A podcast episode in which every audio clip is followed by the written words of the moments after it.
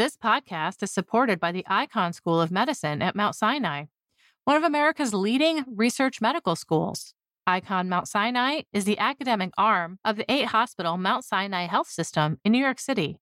It's consistently among the top recipients of NIH funding. Researchers at Icahn Mount Sinai have made breakthrough discoveries in many fields vital to advancing the health of patients, including cancer, COVID and long COVID, cardiology, neuroscience, and artificial intelligence. The Icahn School of Medicine at Mount Sinai. We find a way. This week's episode is brought to you in part by the Eppendorf and Science Prize for Neurobiology. Are you or one of your colleagues doing great neuroscience?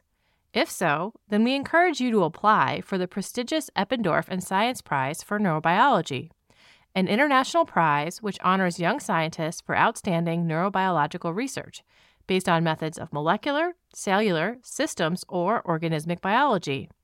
Submissions are due June 15th. Visit science.org/eppendorf to apply today.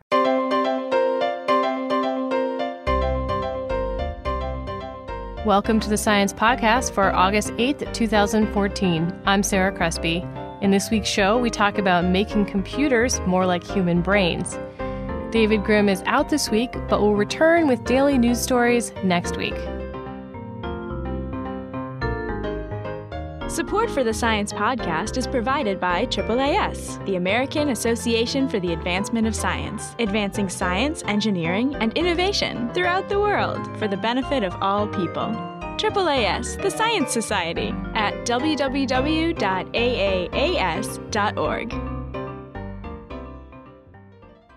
Conventional computers are much better than people at quick calculations, logical operations, and word processing.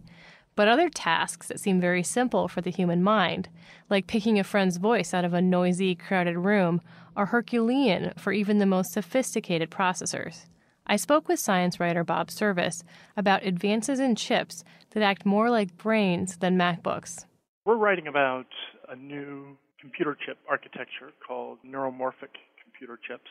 And this is a chip being made by folks at IBM, and it's used primarily for enhancing computers' ability to perceive their environment, so visual perception or auditory perception or something like that. The brain actually has a lot of advantages over computers. What are some of the things that our brains are better at than uh, processors right now? Our brains are, have evolved to be extremely efficient at processing information, and one of the main tasks that they have is perception. So, just to orient us in the world, about 40% of our brains are devoted towards perception. And so they tend to be very good and very efficient at being able to spot, see objects, recognize objects, understand what we're seeing. Same thing with hearing and touch and other senses.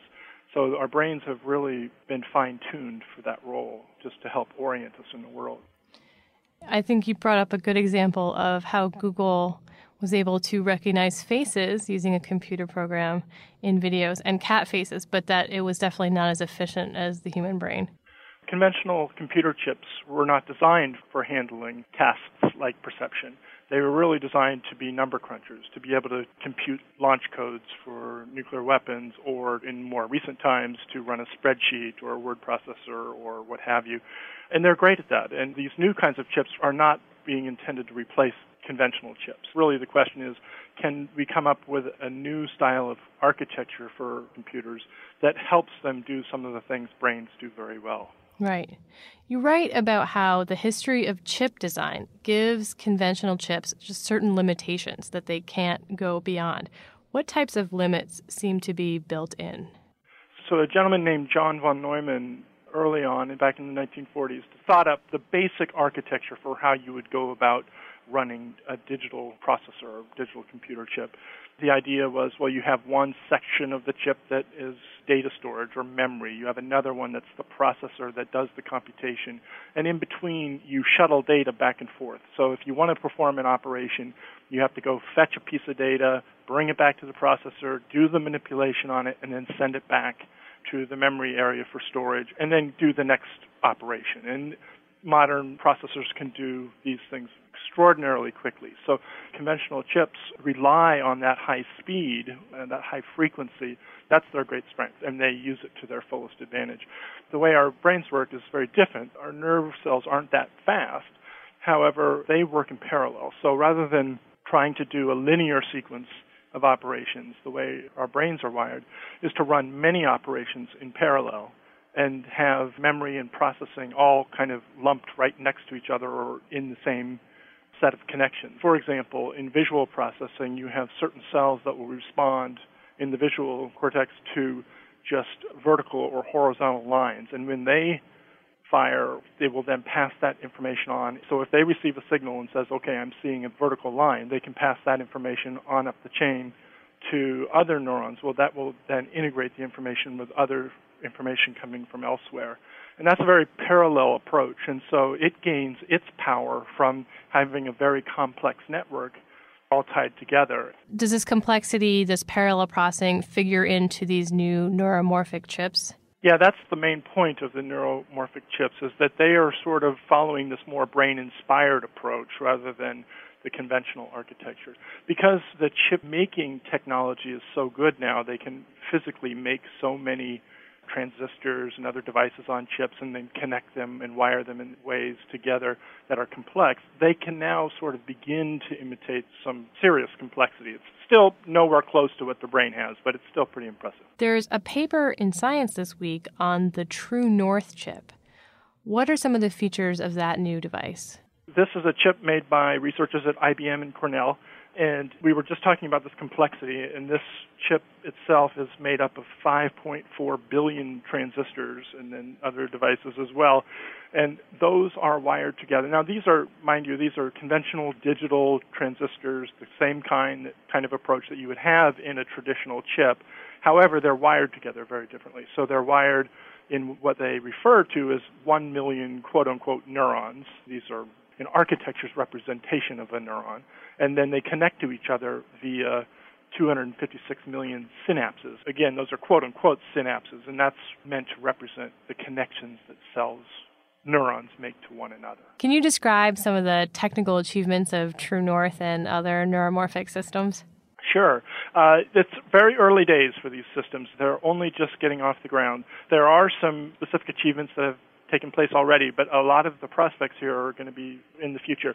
For example, when I had a chance to visit some folks at IBM Almaden, which is one of their research centers, and they showed me a demonstration where a computer is monitoring a video feed from a camera atop a tower on the Stanford University campus, and it's looking down at the traffic circle, and as you would expect, there's just a steady stream of cars and buses and trucks and pedestrians and bikes when we look at that video feed, we can easily just, you know, one after the other say there's a truck, bus, car, pedestrian, skateboarder, whatever.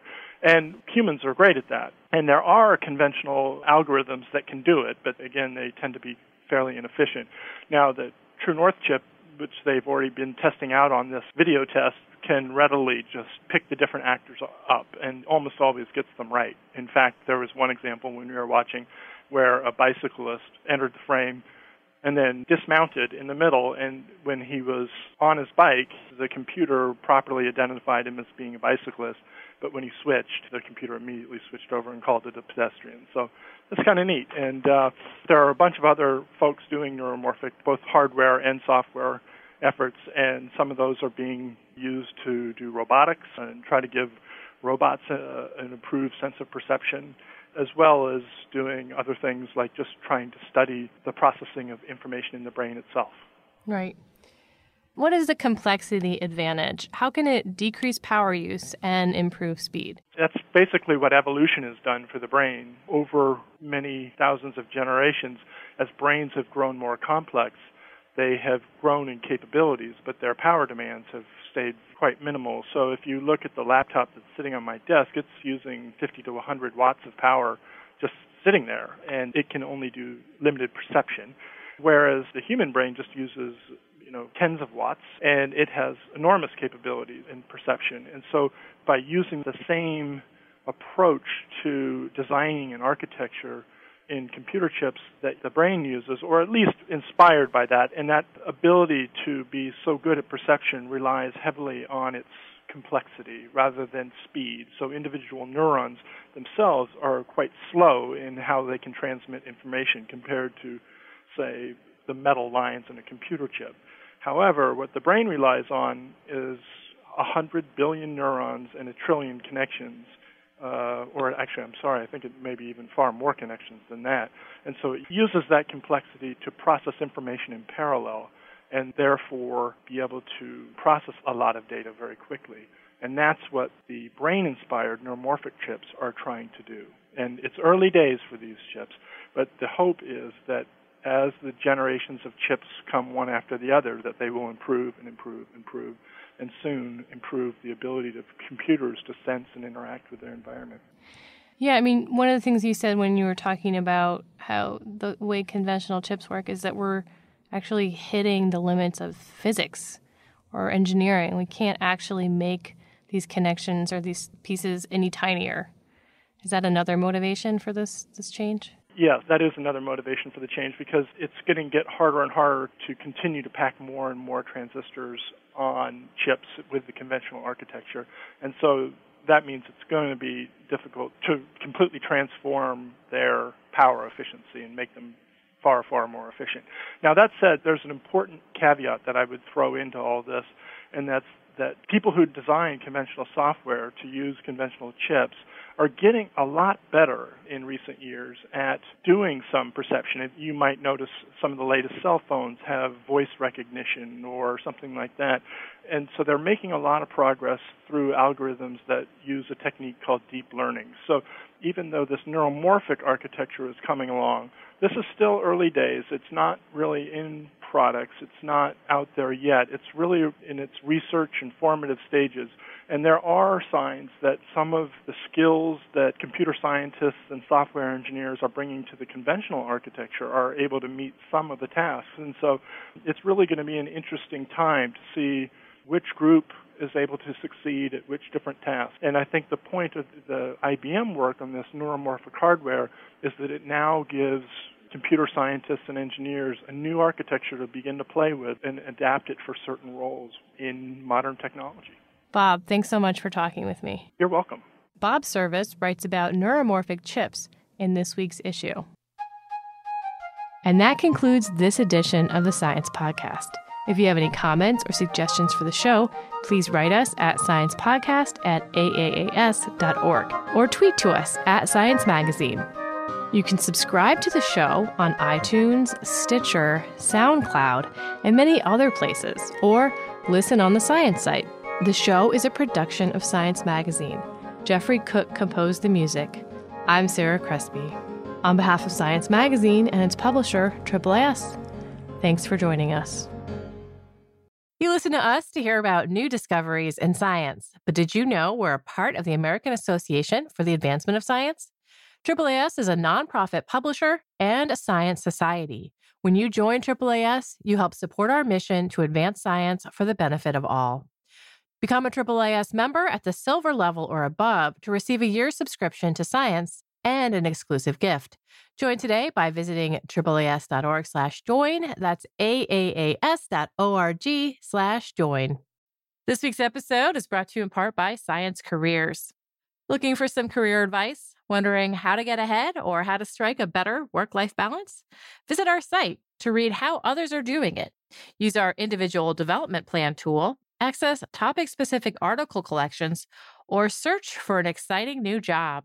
Science Careers, produced by Science and AAAS, is a free website full of resources to help get the most out of your career. Visit sciencecareers.org today to get started.